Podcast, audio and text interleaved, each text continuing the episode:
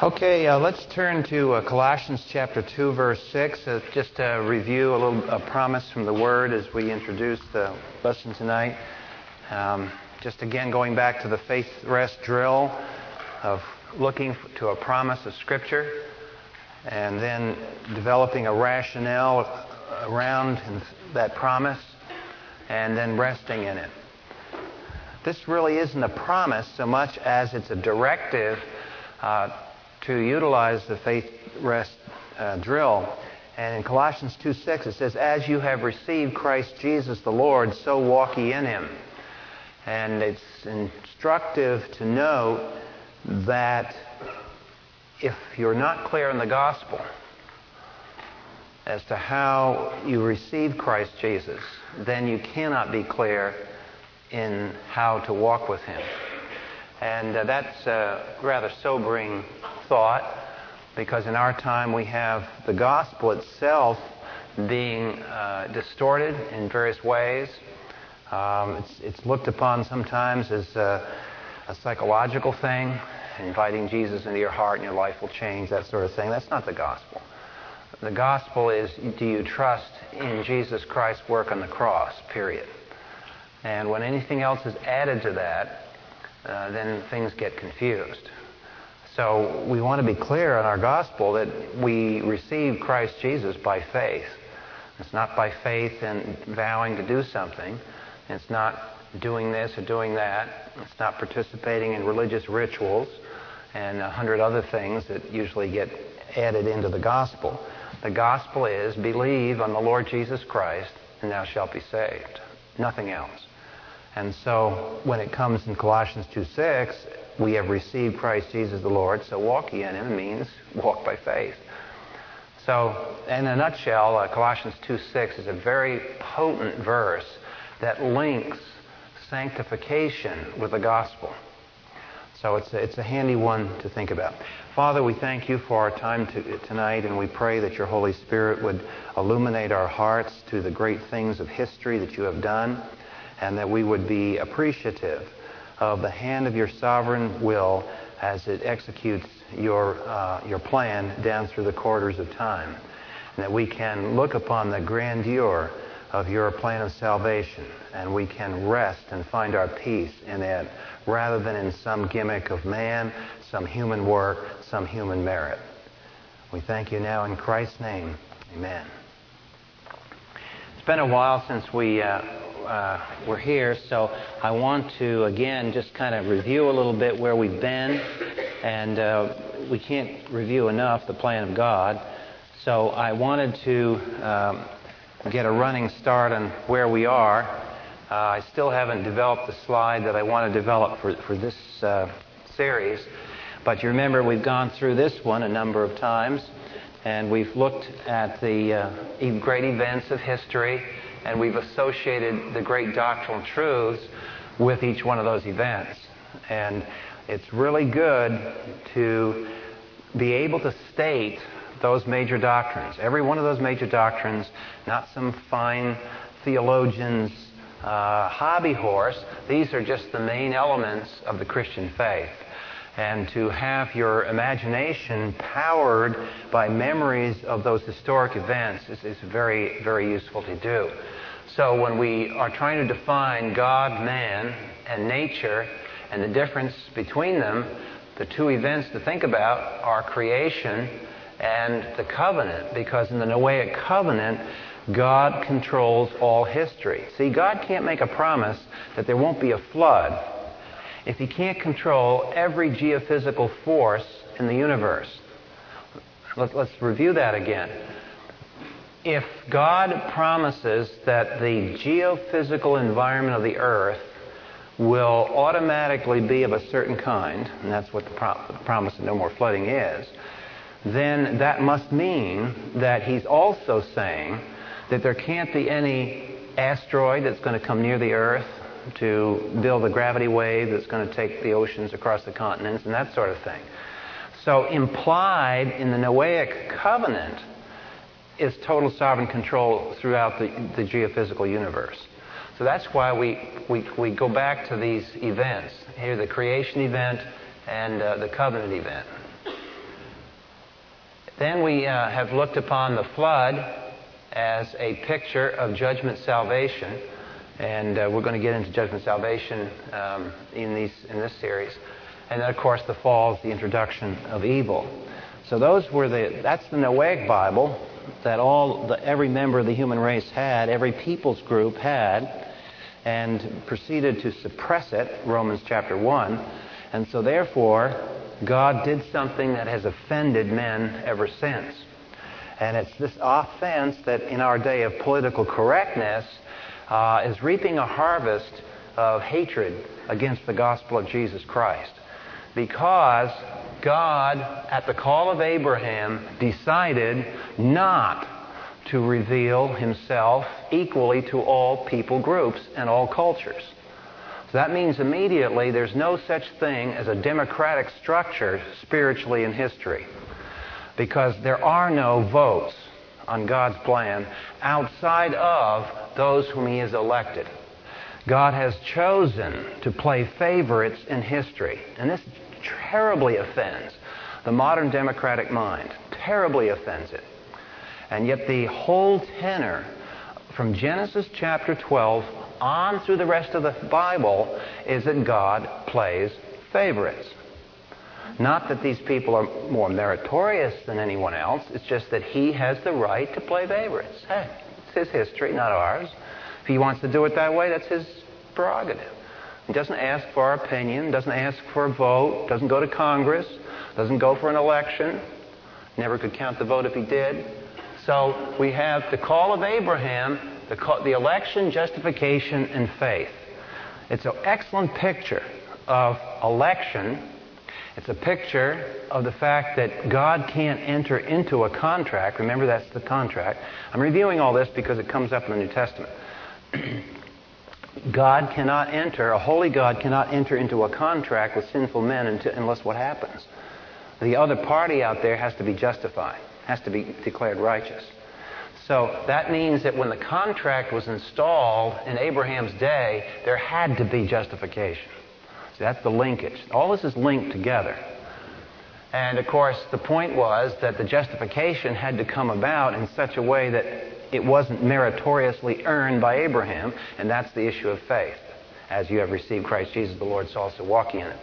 The Exodus, which we'll be talking about tonight, was the uh, second great event in biblical history that shows judgment salvation. And it shows, beyond the flood, it shows the importance of blood atonement in salvation. Another way to think about the Exodus uh, let your imagination uh, float a little bit, is it's the only time where a people received freedom without armed force. This was the equivalent of a revolution, and yet there was no army involved. Isn't that remarkable? An entire nation was delivered from oppression without ever firing a shot. They had no army. Stand still, and you will see the salvation of the Lord. So it was one of the great miracles of history that a revolutionary act occurred without a revolutionary violence of an army. Of course, there's violence, is God's violence. Mount Sinai, revelation, how does, what does the King of Kings want his people whom he redeemed here, how does he want them to walk? Now, if people could just grasp the fact that the Exodus occurs before the Sinai, would solve a lot of problems in our evangelical circles. Because it clearly shows you that the lordship of Jehovah follows salvation and is not included in the salvation in the sense of all the details. Obviously, the Lord is God. But the point here is the Exodus, he had to practically pry loose the people out of Egypt. Didn't even want to leave Egypt. So think about the whole tenor there. They were saved, literally dragged out of the country, kicking and screaming, fussing at Moses because the desert didn't have pretty flowers in it. And that's the group that God saved. Then he gets them out in the desert, and then he puts the fear of God in them. But that happens after their salvation. Well, how did he put the fear of God in them? by talking loud so that two million people could hear him speaking from the mountain. I think that would tend to be impressive. And then he told the people he wanted to conquest, the conquest and settlement. And this is the, uh, uh, this is the thing where you say the disruptive kingdom. Because everywhere from this point on in history, God acts. He acts to disrupt pagan structures. There's always going to be tension there. And that's why the Lord Jesus Christ warns us don't love even your own family more than me. Because there's going to be disruptions. And your loyalty has to be to me, he says. And then, of course, the rise and reign of David. And all this is, talk, is, is a good example of sanctification. So that's where we went halfway through the Old Testament. And following that, God warned the people. And next week we'll, we'll deal with something that is applied from this uh, the king's discipline.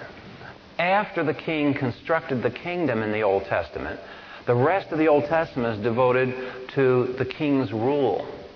And the king's rule is one of discipline.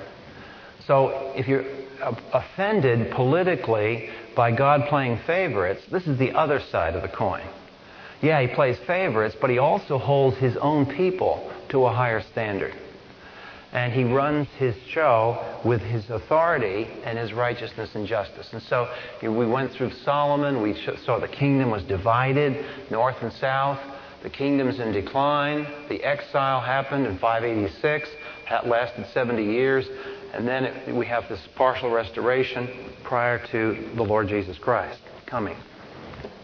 Then last year, of course, we worked through the life of Christ and we dealt with the four great events in his life.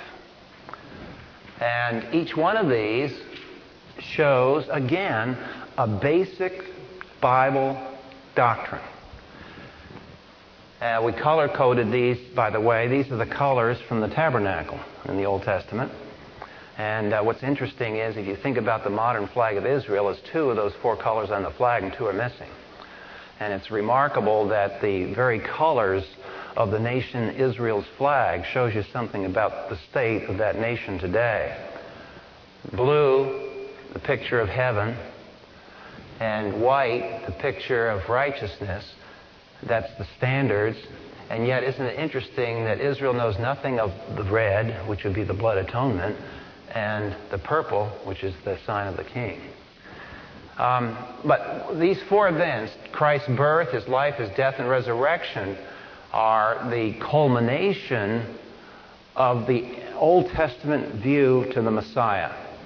So we have the birth of Christ, which protects the idea of creator and creature the king as creator and creature, the hypostatic union. Jesus Christ is both perfect God and perfect man, united without confusion in one person forever.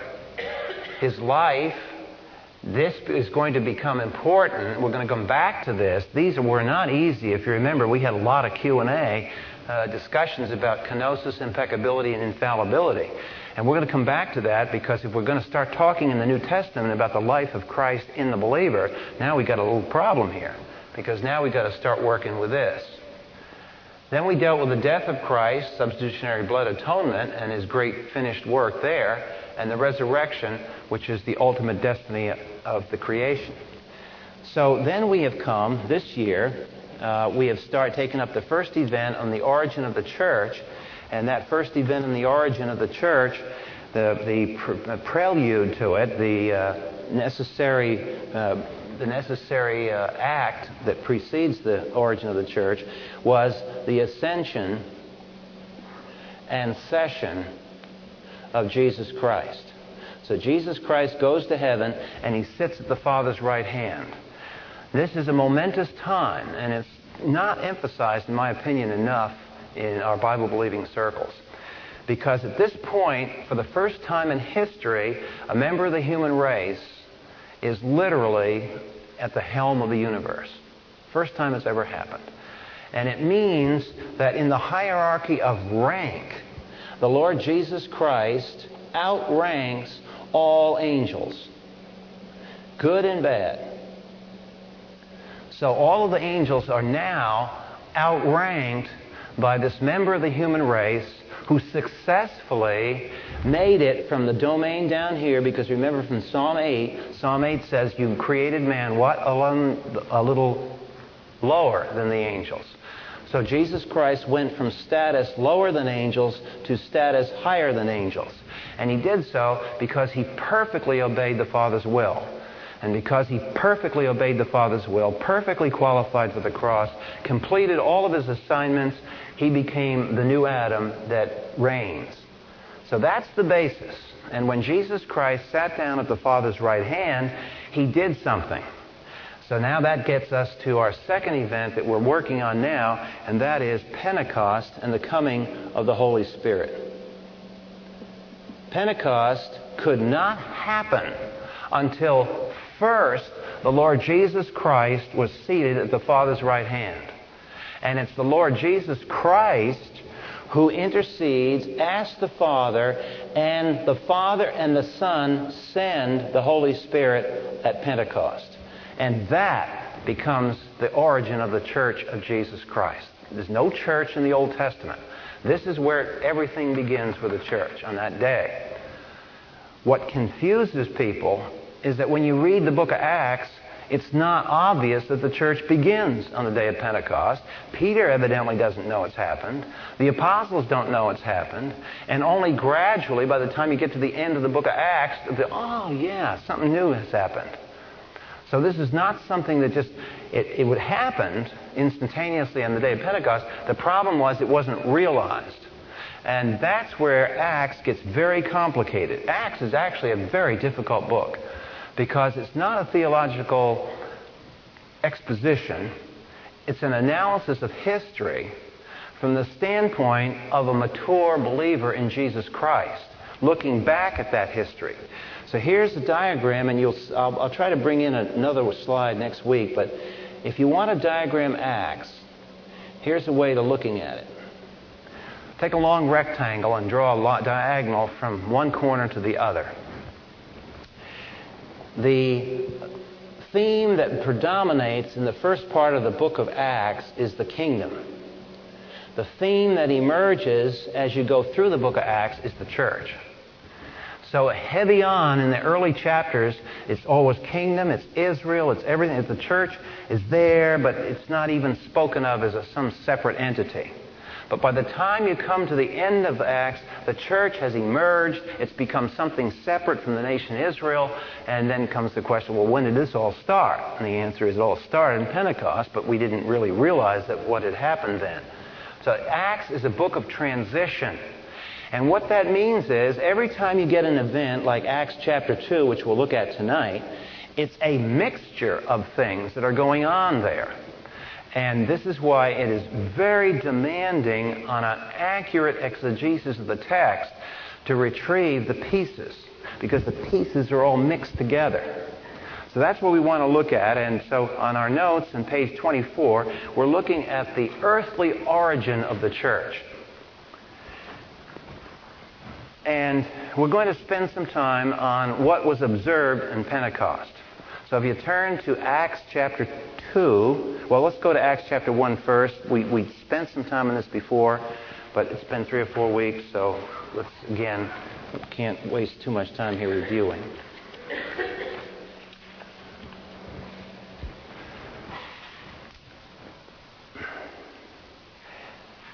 In Acts chapter 1, Luke records Jesus as um, presenting himself, verse 3, alive for a period of 40 days.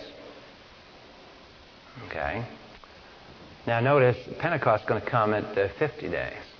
So it's 10 more days left here. For 40 days, speaking of the things concerning the kingdom of God. And gathering them together, he commanded them not to leave Jerusalem. Now we're going to see how that little phrase, not leave Jerusalem, has led to a misinterpretation. If you'll hold the place there and look over the next chapter, um, well, let's see. Yeah, I, I, chapter 2, verse 1 basically shows the idea. Um, they were all together in one place. Wouldn't have been together in one place if in Acts chapter 1, verse 4, he hadn't told them to stay in Jerusalem. And there's a reason the Lord had for gathering them in that one place. So, time wise, we have the resurrection of Christ, the cross, the resurrection, and we have 40 days, and then he's going to ascend.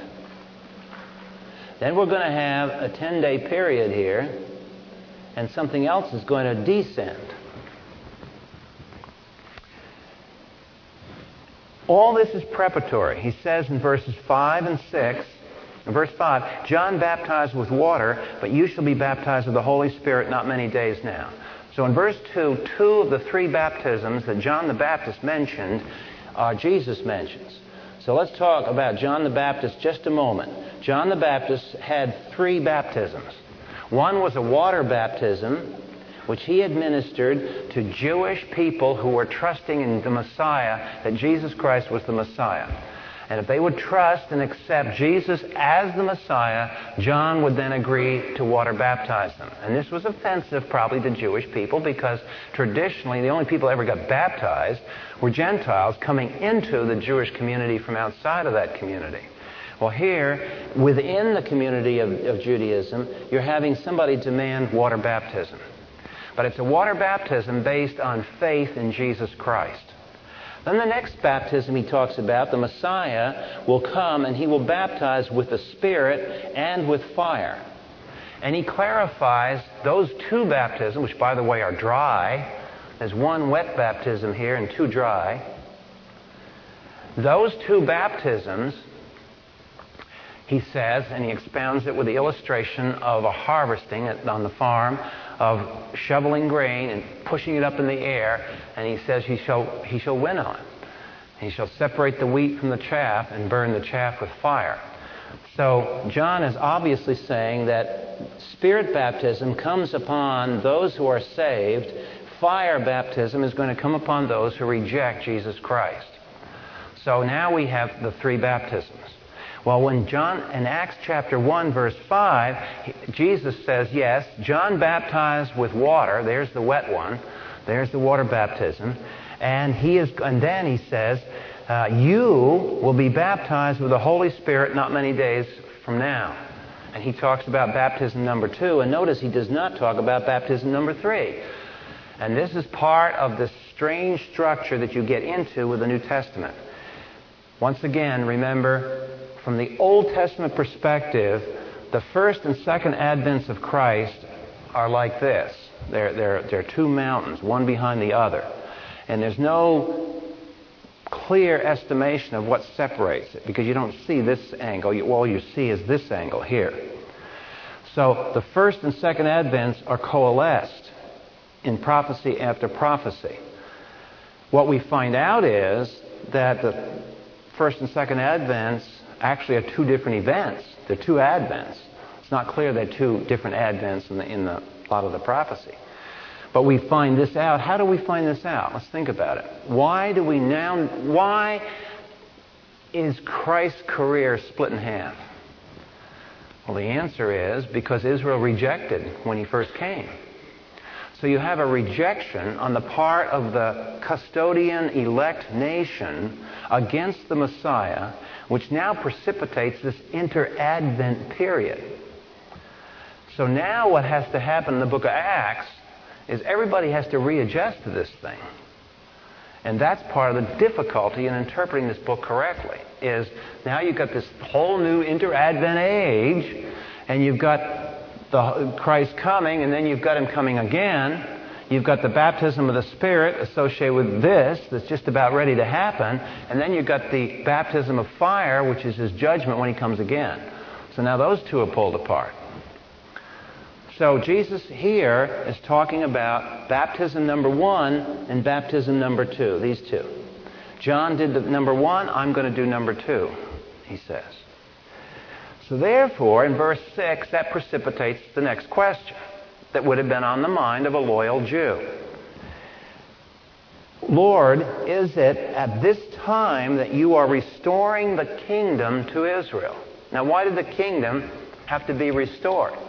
Well, let's go back in Old Testament history. Remember, we said out in the Old Testament, we showed this slide, and that was that the golden era of Solomon, then we have the exile, and we have a partial restoration. The Shekinah glory left the temple back here. And at that point, the theocratic kingdom was suspended. So the disciples knew this, Jesus knew this, the Jewish community knew this. So the question in verse 6 would have been understood by a biblically literate Jew. It was a very specific question. Will you bring into existence historically, once again, the theocratic kingdom, and in particular, the kingdom that the prophets promised? So you have all the Old Testament, including John the Baptist, by the way, saying this the kingdom of God is near. Remember that? The kingdom of God. Repent, for the kingdom of God is here. Now, he's not talking, we like to read that because we're all Gentile pagans and Greeks and so on. We, we think of, oh, that's just spiritual.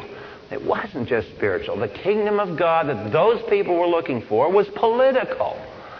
Yes, it was spiritual, but it was spiritual and physical and political and had revolutionary implications as far as the Roman Empire was concerned. And that's what they were looking for. But the problem is the kingdom of God can't come if you're going to reject who? The king. The king is not going to bring in his kingdom if you don't want the kingdom. If you don't want the king, you don't want the kingdom.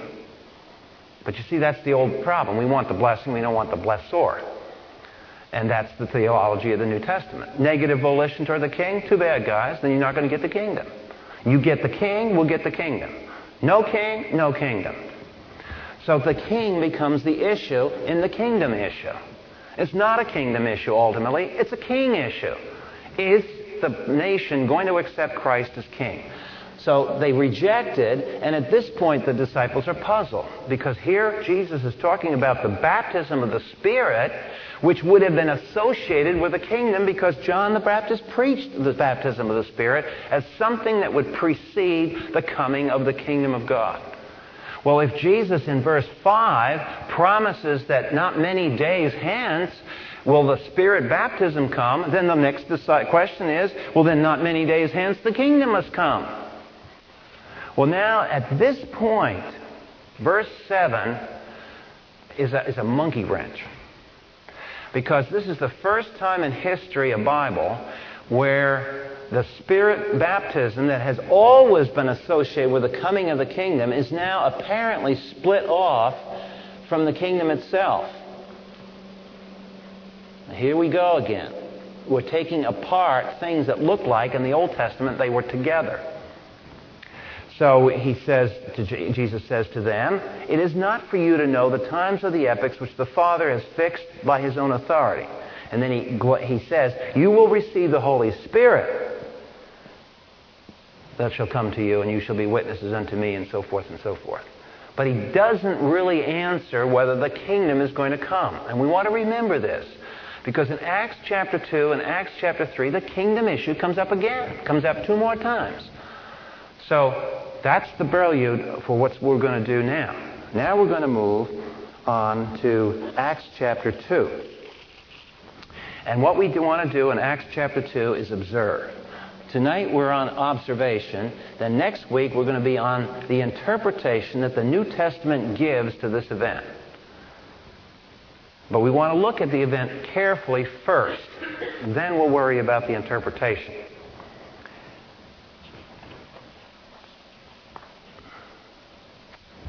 Page 27 is where we are in the notes, but right now. In Acts chapter 2, verse 1, it says, when the day of Pentecost had come, they were all together in one place. Now, all, we have to watch this one too, all is defined in chapter 1 somewhere, if I can see, yes, verse 15, to be 120 people. So now we know what all is. All equals 120. There is some question in the next few verses whether the actors that are running here are actually the 120, or they're just the 11 disciples, of the 11 apostles. And suddenly there came from heaven a noise like a violent rushing wind. It filled the whole house where they were sitting, and there appeared to them tongues as of fire. Notice the, the Greek construction is quite clear. It's not tongues of fire. It is tongues that had the appearance of fire, distributing themselves, and they rested on each one of them. And they were all filled with the Holy Spirit and began to speak with other tongues as the Spirit was giving them utterance. So the question now is what, what's happened here? There are three miracles that are occurred in these verses. Let's list them. Miracle number one is this rushing wind. Now, notice it was a noise like a wind, but not a wind. If there had been a wind, it might have blown the house down. But now we have the sound and noise of a wind. So now one of the senses is hearing. Notice the empirical evidence hearing, sound, acoustic. There is a noise that happens here.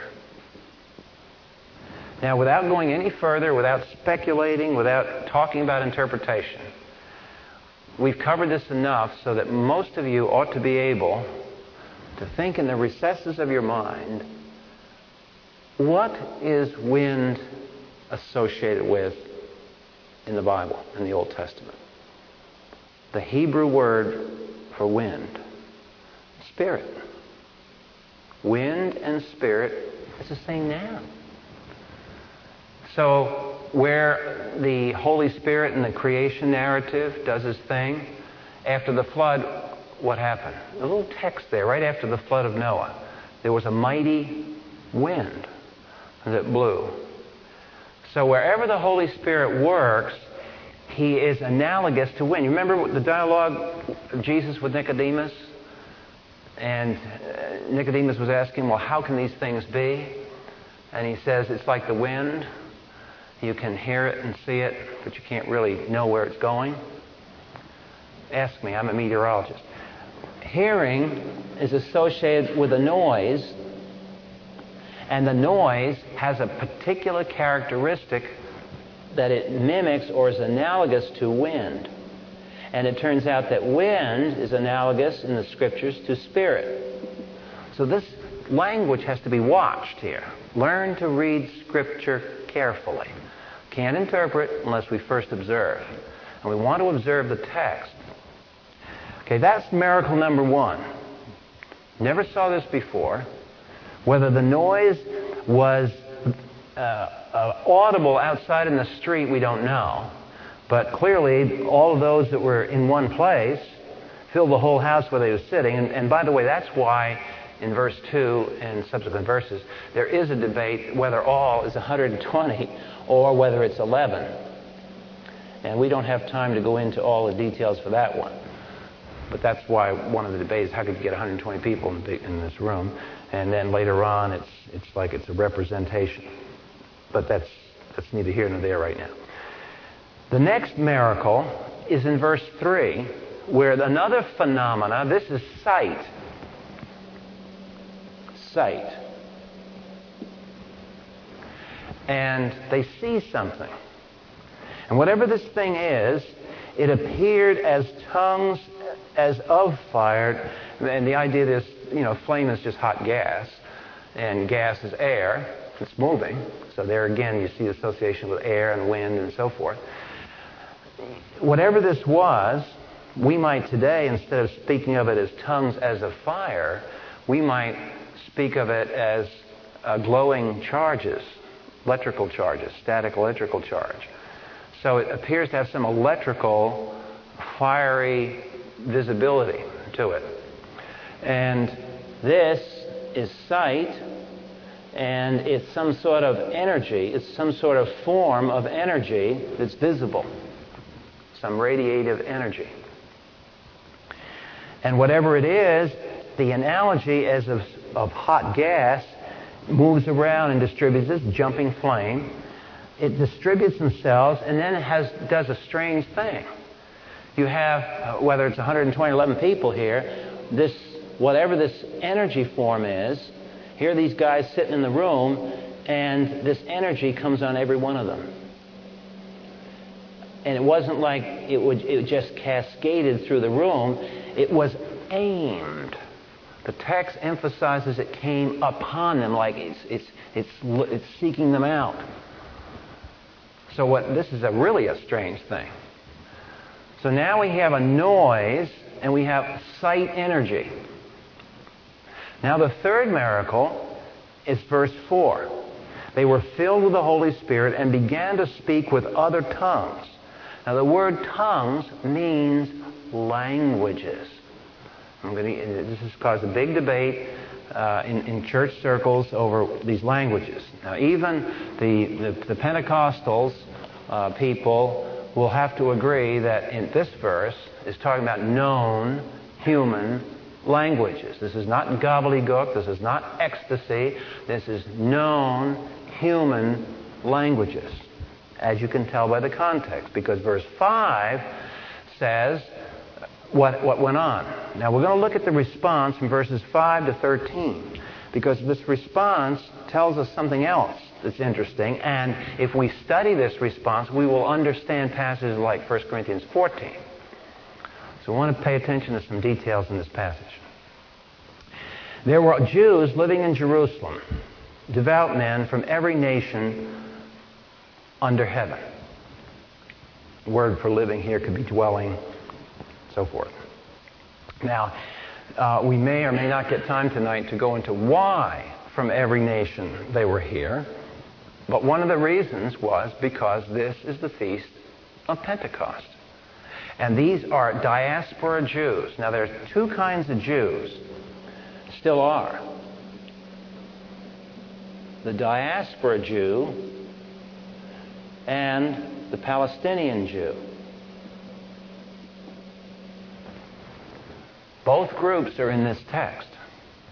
The Palestinian Jews are divided in New Testament times into two groups the Galileans and those who are around the Judeans. The Judeans looked upon themselves as upper class. The Galileans were low class. Not that they personally, any character, it was just that these people were the urban people, these people were the rural people. And uh, the rivalry was the same there as it always is, I guess. Um, and they, they had this Right. Well, one of the one of the things was that, of course, education predominated in Jerusalem. Judeans felt they were better educated. They spoke a better Hebrew. Uh, the Galileans had an accent. Remember where that played a role? The girl, Peter. I can tell you're a Galilean. She knew he was a Galilean because of the way he spoke. So they had kind of a slang, kind of a dialect that was identifiable. So now we have the diaspora Jews and the Palestinian Jews. What verse 5 is saying is the diaspora Jews are now visiting Jerusalem because they had come there to visit for the holiday. Pentecost was a holiday. And so they went back, these, these diaspora Jews. And when this sound occurred, the multitude came together and were, were bewildered because they were each one hearing them speak in his own language. And they were amazed. And they said, Why? Are not all these who are speaking Galileans?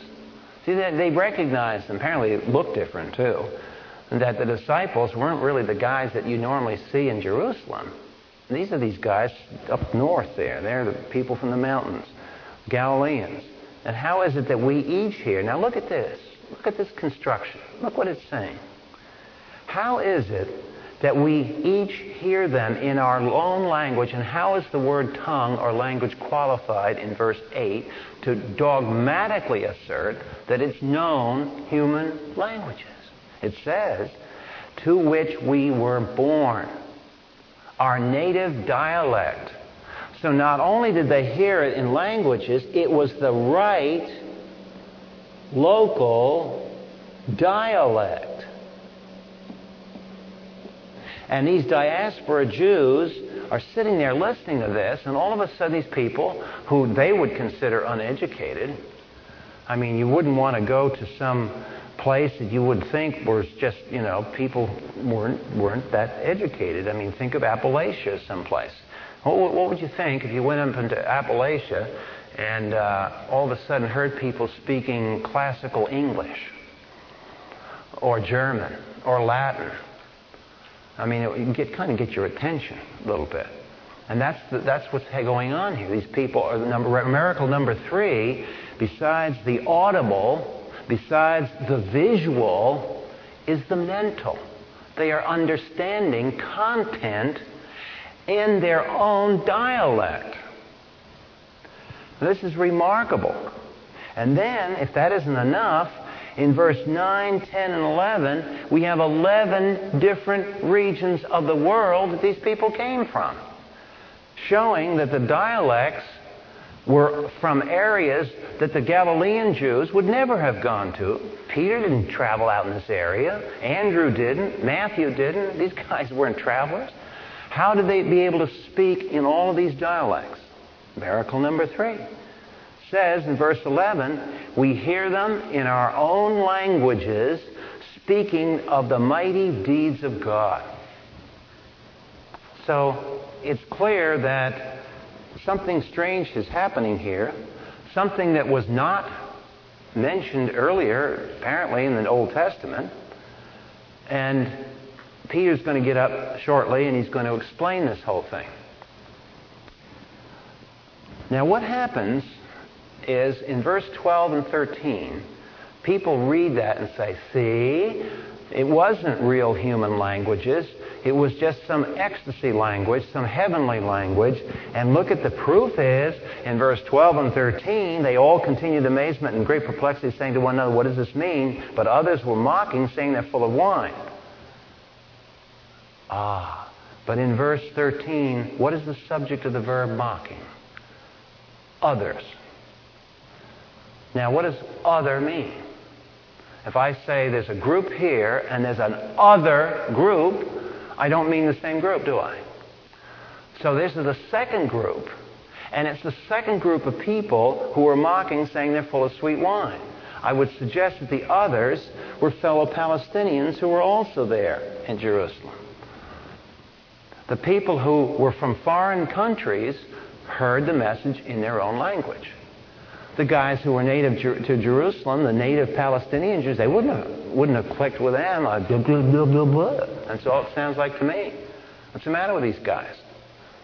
So you're getting two different reports of the same miracle because you got two different groups from two different backgrounds that are interpreting them two different ways. This is not an argument, then, for the fact that these are some sort of an ecstatic language. It sounded like drunken mumbling because they couldn't understand the language in the first place. Now, what we want to do is we want to say a few words about the Pentecost thing. And we're going to look, if you look in the notes, I've summarized it pretty well in the notes, so uh, if you'll turn to page 28. Uh, I want to introduce this calendar issue. This is sort of a neat little background to this Acts issue. Pentecost is part of Israel's calendar.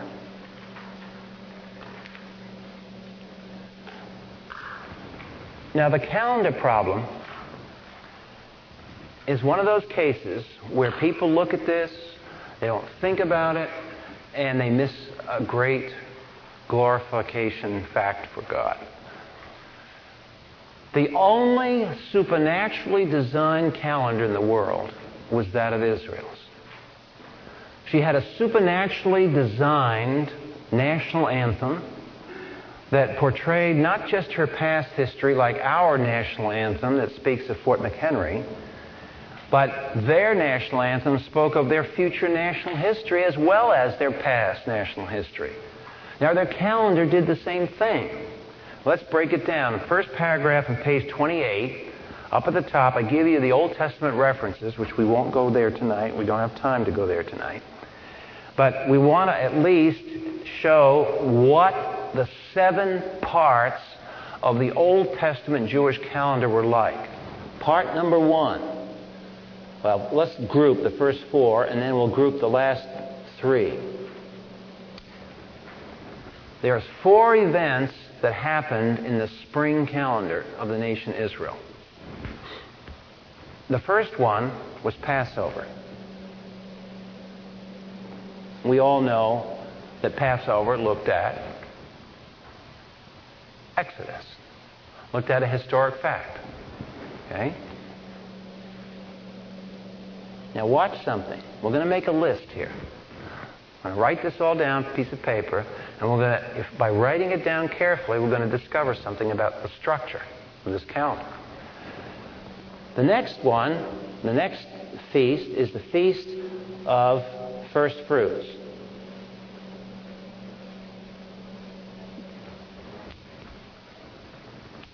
Oh, unleavened bread, excuse me.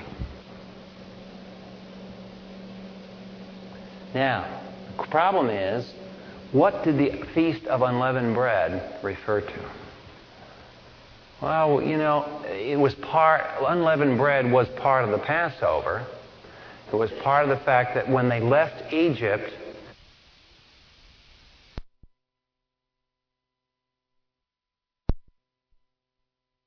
culture of Egypt and the new culture that God was to create in his counterculture nation Israel, in this elect nation. Remember why? Disruptive kingdom. What was the purpose of Israel in history? To negate and overcome the paganization of Noahic civilization. So this feast of unleavened bread spoke of a separation that God would create another counterculture. The third thing was the day of first fruits. Now, the day of first fruits was when they took the first harvest and they would go out in the field and get this barley lo- uh, thing together and they would not bake it or harvest it or cook it or anything else. They would just use the raw, uncooked sheaf. And it appears that this first fruits was a thanksgiving to God because He had blessed them. After all, what drove the economy of the nation Israel? Agriculture. So this is the first blessing they're getting as a nation. And they give thanks. This is the first fruits. Then, 50 days later, comes Pentecost. Now the question is that what is Pentecost? It is sometimes in the Bible also called first fruits, so you have to be careful of the vocabulary. You get mixed up sometimes. The day of first fruits commemorates the first part of the harvest. Pentecost is the end of the harvest, end of the spring cycle. And the issue at Pentecost was a loaf of bread. Now think about what bread is. Bread is the harvest used, the harvest uh, enjoyed, the harvest that blesses and, and is usable for man. And what is significant about these last two feasts is that they cut it right across paganism. Let's, let's take a little visit and go outside of Israel for a moment in the Old Testament to get a flavor for, for the contrast of this calendar. If you and I were to stroll through Can- a, village in Canaan prior to the conquest, and we were strolling through in the time of the spring harvest, what do you suppose we would see? The fertility cults. I mean, they go out there and they copulate in the middle of the field like dogs. Now, what were they doing?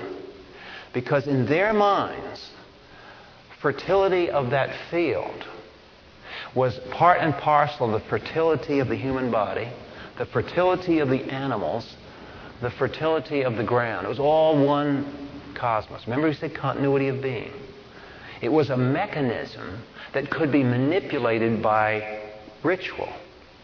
So we would have these orgies out in the fields. Now, we, we think of it more as a sort of pornographic thing.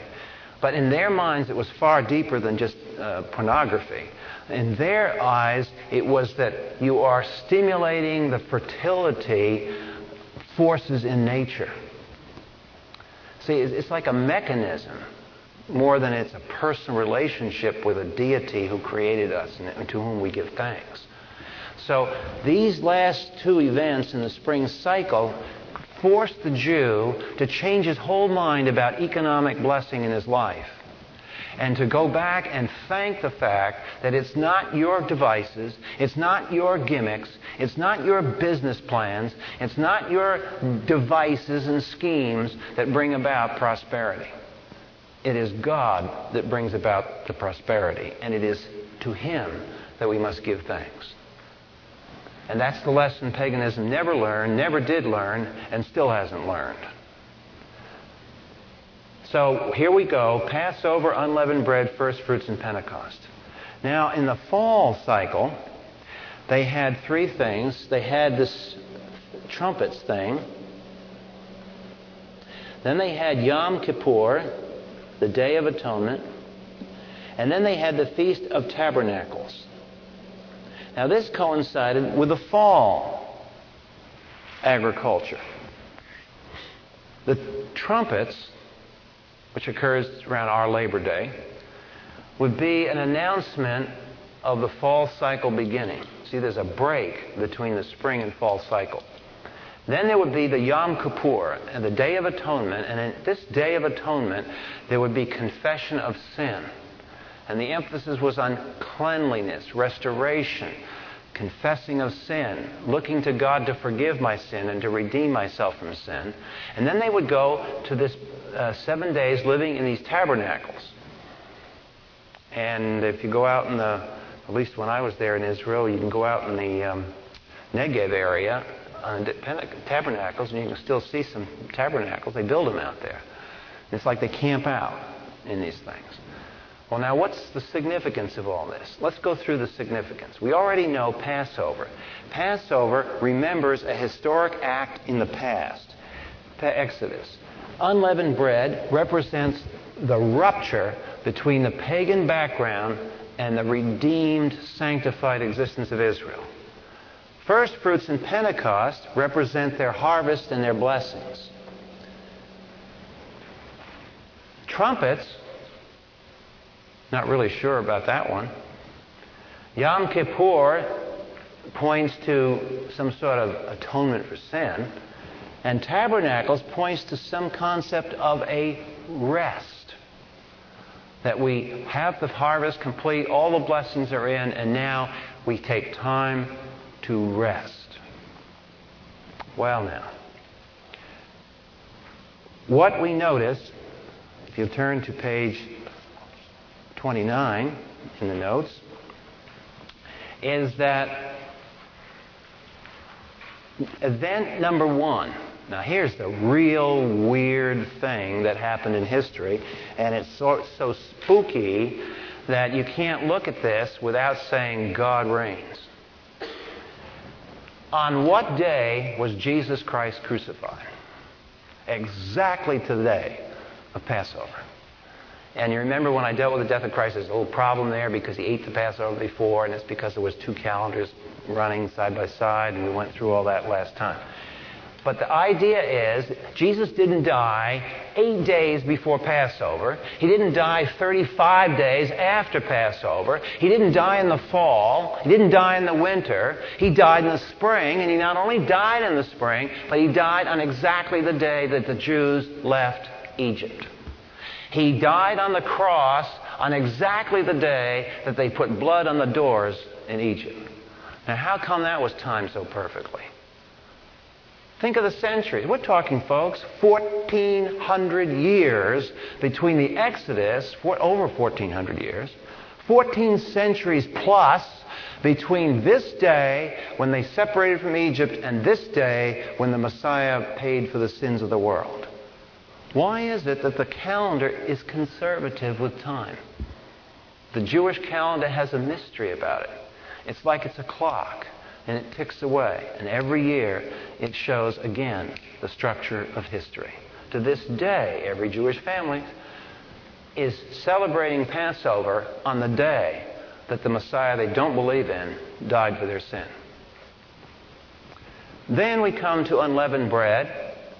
And it's interesting that unleavened bread is picked up in the New Testament if you look at uh, bottom of page 29, the notes, you'll see I quote 1 Corinthians 5, 6 to 8.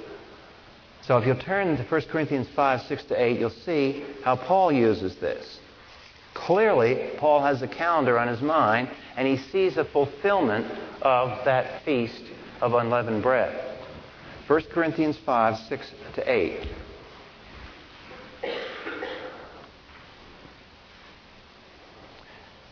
See, this is a passage that just you, you just wouldn't catch unless you had the background we just gave you here tonight.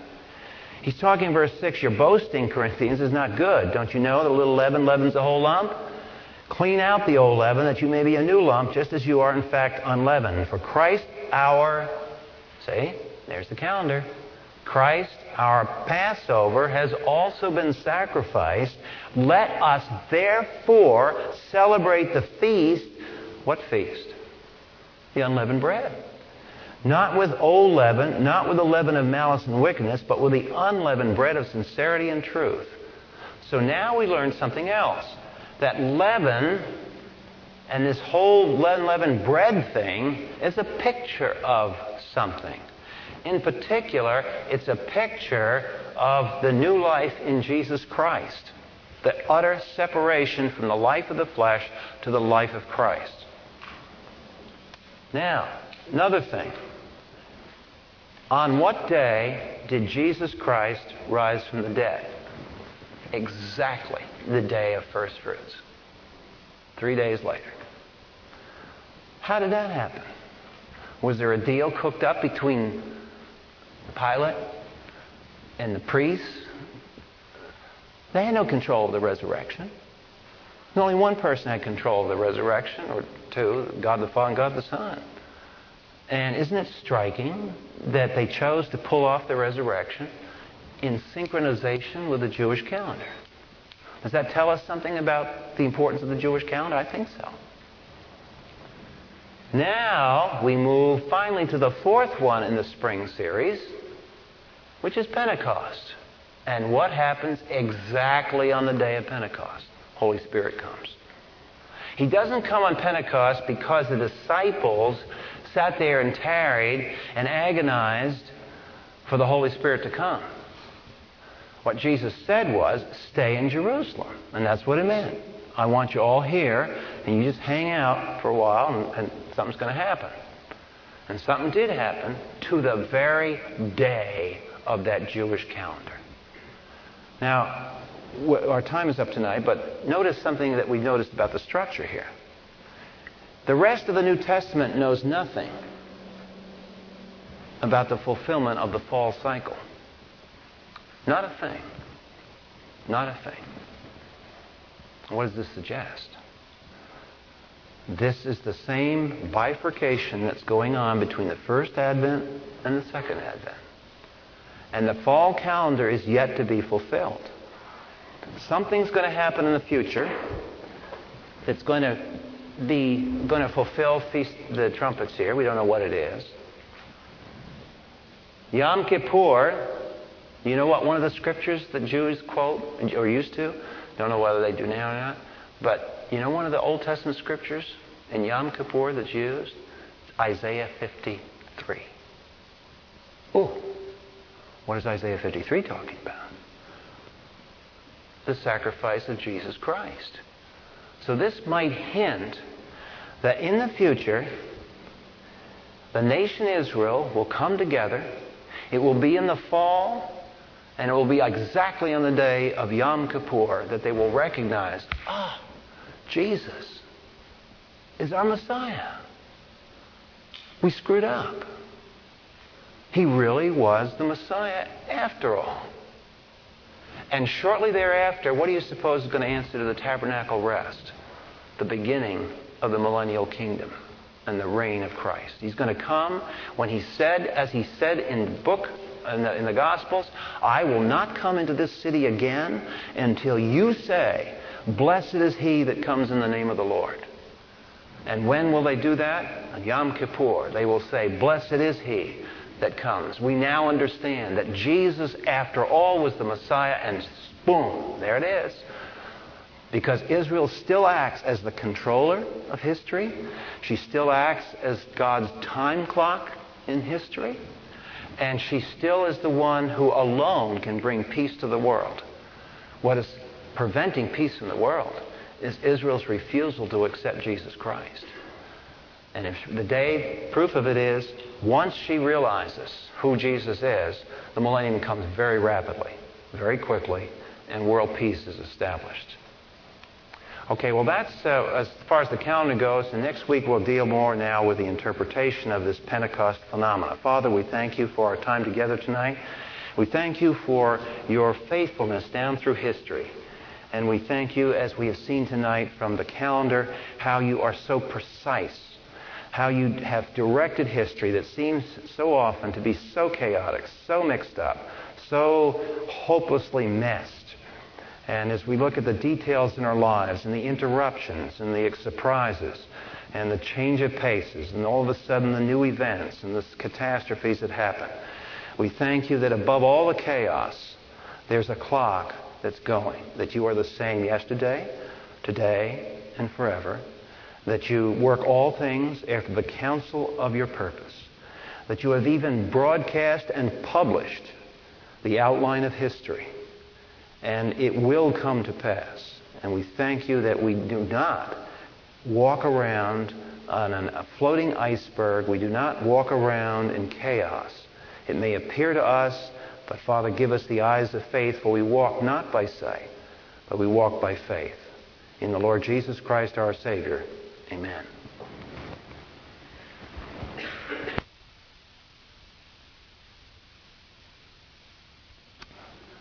And um, so, George, do you have any questions? Got to get something started here, George. Debbie? Because if you don't have any questions, I don't have any questions. ah, good. Uh, okay.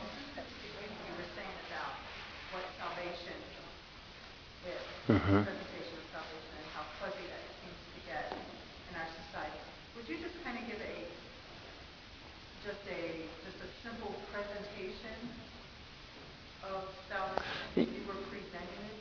Yeah, I, I okay. Someone especially who has grown up fuzzy, you know, like, you know, to be a Christian means you do good works and you do good things and you believe in Jesus, you know, and you might do some traditional things, but just a, a simple. Well,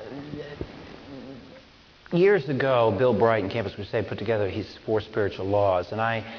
Um, I differ with some the clarity because I was led to the Lord through those, but it was because the Holy Spirit overrode some of the sloppiness in them.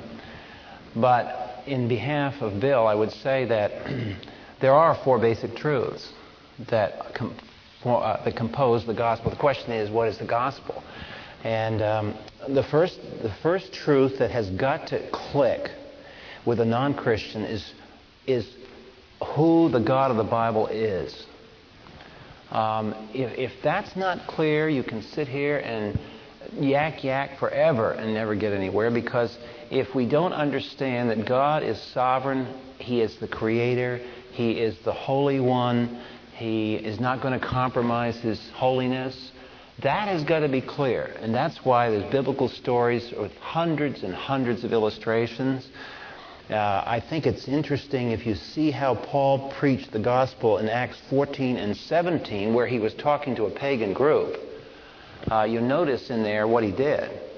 He quoted uh, Exodus 20:11, God created the heavens and the earth and all things that are in them. And people today in evangelical circles get all kinds of ants about this. Oh, well, we don't want to bring up creation and all the rest of it because that gets us off on a side tangent. Well, I'm sorry. But if you don't bring it up, you don't have the creator creature distinction established. And yeah, yeah, you run a risk of, oh gosh, now we got to talk about evolution. But maybe not. You know, maybe the, maybe the person, because um, it's personal variable, uh, they may have still a residue of the Christian belief system floating around somewhere in their soul, so that it, the creator creature distinction is sort of intuitive to them, and you won't have to fight that battle. But I'm afraid that those people are few and far between today. Um, God is looked upon as a process, or he's some sort of cartoon character, old man in the sky thing. And uh, uh, I think of the four things I'm going to say, the first one is the hardest because that's where the grease hits. People will use the, oh, I believe in God. Well, tell me about it. And I think that it behooves us in conversation to ask the other person, ask the non-Christian, you believe in God? Would you, you know, explain it? Because when you ask the question, it's not threatening to them. Uh, you're not trying to, quote, cram something down their throat. You're just trying to find out what it is. What you're really trying to do is get them to think. Turn on this thing, you know, so it's, find the on switch, because we've got to talk. And so the first major thing is that God is our creator. It is to Him that we are ultimately responsible for. And it is He that lays the standards of right and wrong. It is His standards of justice, not man's standard of justice. So that all has to be clarified. The next thing that has to be clarified is that we fall short of that glory. Romans 3:23 that we fall short of the glory of God, and some more than others maybe, but the point is it doesn't make any difference because we're all in the same boat. Well, if that's done properly, that gets rid of the problem. Oh, yes, I'm a self-righteous religious person. No, uh, I deserve hell like anybody else. And if the guy's giving you a hard time, say, you know, I deserve hell like you do. Uh, say it like that. That'd get their attention. Um, so, but you say it so that it doesn't come off like you're some self-righteous person. Put yourself on the same level. Uh, so that has to be clarified that we have sinned. It's not that we have uh, existential vacuum in our heart, which we do, but that's not what condemns us. What condemns us is that we have sinned and we've gone our own way, and we're stubborn about it, we're arrogant, and we want the last and final say. So that's got to be clarified. And the third thing is that the only way that the sinner can come to a holy God is for the holy God to come down to me and give me a way of escape. It's got to be from the God side down, not from the human side up. And that gets rid of all this human merit business. It's got to be God calls to you and God calls to me through the atonement of Jesus Christ. Period. Because if that isn't clear, then you're going to have some, like Islam believes. I mean, oh, we believe in God of the Bible. We believe man is a sinner. But we believe that Allah uh, kind of forgives you if the balances are right. Well, then you've got God arbitrarily forgiving sin. Oh, does this come from? How can God arbitrarily forgive sin without compromising his righteousness? See, that's the beauty of the cross. There is no compromise of God's righteousness because he exercised it in his Son. It's substitutionary. But then again, maybe you have to discuss the picture of the Lamb in the Old Testament. So that they, gosh, that's slaughterhouse religion. That's right. It is. It's slaughterhouse religion. Well, that's offensive. That's right. It is offensive. It must have been very offensive to sit there and watch a little animal get its throat slit and bleed all over the floor because you sinned. Look what you did to the animal there. That was great, great accomplishment. And, and have to sit there and watch it. And so the third thing that formulates the four points of the gospel is the atoning work of Jesus Christ. We haven't talked about church, we haven't talked about baptism, we haven't talked about your good works, and all the rest of it. And the fact is that that is a free gift. Salvation is a gift, not of works, lest any man should boast. Now, you can use an analogy of a gift. Somebody offers you a gift and you try to pay for it. How do you feel about that? Well, I don't know. I'd, I'd be insulted if I tried to give something and somebody tried to give me money for it. That's right. Well, how do you think God feels? God gives us, offers us a gift of the death of His Son, and we're turning around trying to say, "Oh God, would you accept a few little? Let me give you a tip along with it." And that's what human merit looks like. So the third thing is you have got to replace every time, slap the wrist as many times as it reaches for the cookie jar. Uh, to get rid of the idea that I got human merit because my dad was a Christian, my mom was a godly prayer lady, or uh, I was born in America, or all the other excuses that are given. And um, I, I, you know, my great grandparents were part of the first XYZ church, and Aunt Tilda was, and so I'm in it too. And that's my claim on heaven. Sorry, doesn't work that way. And a question to raise, and it's, it's been raised by soul winners over the centuries, and I think it's a good question. If you were to die tonight, are you sure that you'd be uh, admitted to heaven? Are you sure of that? Well, not really. Hope so. Well, then you know they they're not clear in the gospel. See, that's a good, good telltale question to ask. If they can't give you a yes to that question, then they've got a problem. They may be saved, but probably not if they can't answer that question clearly to you. So, if you were to die tonight, would you go to heaven? Do you know that? On what basis? Hmm, you know, three or four ways of asking the question. And the fourth point is that this can be accepted by faith in Christ alone and nothing else. Faith alone in Christ alone, period. And that doesn't mean baptism, and it doesn't mean joining a church, and it doesn't mean doing this, or it doesn't mean doing that. It doesn't mean vowing to God, it doesn't mean promising God something. It doesn't even mean inviting Christ into your heart. That's Revelation 3.20, and that's not talking about salvation, Revelation 3.20. That's the verse I was led to the Lord on. But the Holy Spirit overrode the sloppiness in that presentation. That's, I mean, you know, people get saved that way, but that's not an excuse to be sloppy. Um, the, the, the, gospel message is believe on the Lord Jesus Christ and thou shalt be saved. That's the only object of the faith. No merit, no church attendance, no vows to God, no something else. And if you save me, God, I'll be a good boy the rest of my life. No. You can't vow you be a good boy the rest of your life. You're clod. So you're not going to be a good boy the rest of your life. You're going to be trust the Lord. Period.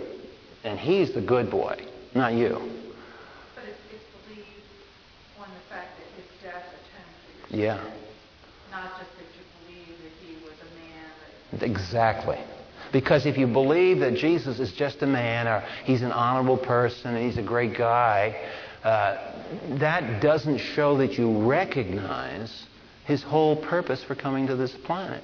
His whole purpose was to come, the Lamb of God does what to the sins of the world? The Lamb of God takes away the sins of the world. And if you can't see that about the Lord Jesus, then you still haven't seen him right. That's what he came to do. That's his job. And it's not honoring Jesus to yak yak, oh, I think he's a great guy, and all the rest of it. Well, I mean, uh, can you imagine somebody saying that to Jesus? I mean, you know, put yourself in Jesus' position for a moment. I mean, you die, you took upon yourself on the cross hell, and this person thinks you're a great person. I mean, doesn't that sound trivial? So, so that's the, you have to make sure that people understand the basis for salvation. It is the finished work of Christ alone. It is by faith in Him alone. And all the rest of this stuff is, is gets smeary. One of the things that we, we're facing today is we went through some Reformed theology here. And remember, one of the things that, that they try to say is well, you, you're maybe not sure that you're the elect, and you can't tell whether you really got saving faith or not. Well, if I can't tell I got saving faith, then I can't tell I'm going to go to heaven. And I can't tell whether God's pleased with me so that I can trust Him to overcome all these messes that I've got in my life. So I've got to have the assurance at the front end, not at the tail end. And, and that's the battle we face today is to get a clear gospel presentation. One of the things where I went that February, uh, three weeks ago, I went to a pastors conference in Duluth, 18 below zero. I was like going to Florida for the summer. And so I get down up in this place. It's, it's in, interesting. It's dry cold. It's not like this bitter cold we get. Um, but your breath does interesting things at 18 below zero. Um, but the point is that there were some wonderful pastors there, and what I found fascinating about this church, they had one of the most clear gospel tracts I've ever seen. I have ever seen. It's about a 26 page gospel tract, And I've already given it to the elders here to see if we can get it on our table. But the guy spent five or six years writing this tract. He tested it and tested it, you know. Do you get the point? Do you get the point? Had to put cartoons in there to get the point across. And then he finally, at the end, he had to clarify what repentance was because See, the word repentance has come to mean, or came to mean in the 20s, 1920s, 1930s, 1940s. Uh, repent of your sins. You'll often hear that. Repent of your sins. Well, yeah, there's a, there's a sense, of course, involved in that. But actually, repentance for your sins really probably doesn't happen until after you're born again and you begin to sin and you really realize that the ugliness of it. But when you're first saved, you know, you're kind of like a drunk walking out of the bar uh, you don't really too aware of things. And what the repentance that Paul is talking about in Acts 17 isn't, if you watch, it isn't about repenting from your sins. It's repenting for your concept of God. So he gets back to the first thing, first of the four. What does he say? Turn from these vanities to what? To the living God who created the heavens and the earth. So, in context, that repentance means change your whole way of thinking. It gets back to that, that uh, concept I've, I've used about the interior decorator. You ask an interior decorator to show up to your house, and he comes in with a bulldozer and tears the whole house apart and rebuilds it. That's the concept of repentance that the Bible has. So this guy tries that, and it's got a neat dedication of what John Walvoord said it's one of the finest tracks going today. So I'm going to try to get some of those. I'll, I'll, try to get some so that all you guys that come to the class have it, because I think it would be a great tool, and then you can order your own from there. But uh, it's something that has to be clarified, and I'm telling you, it's going to become increasingly more difficult to preach and share the gospel today. It's, it's hard enough in religious circles, but it's even worse in a lot of the sloppy New Age stuff that's coming in the uh, Eastern goo, uh, where everybody talks about God and it's not our God, uh, very difficult to work with. So, great question. Great question. And I will remember to try to get those. It'll probably be a couple of weeks down the road, but I, I think you all need to see that, that track. Um, I guess we can go. It's our time's kind of up. And um, next week we'll work more on the language issue and the, the gift of tongues. Okay?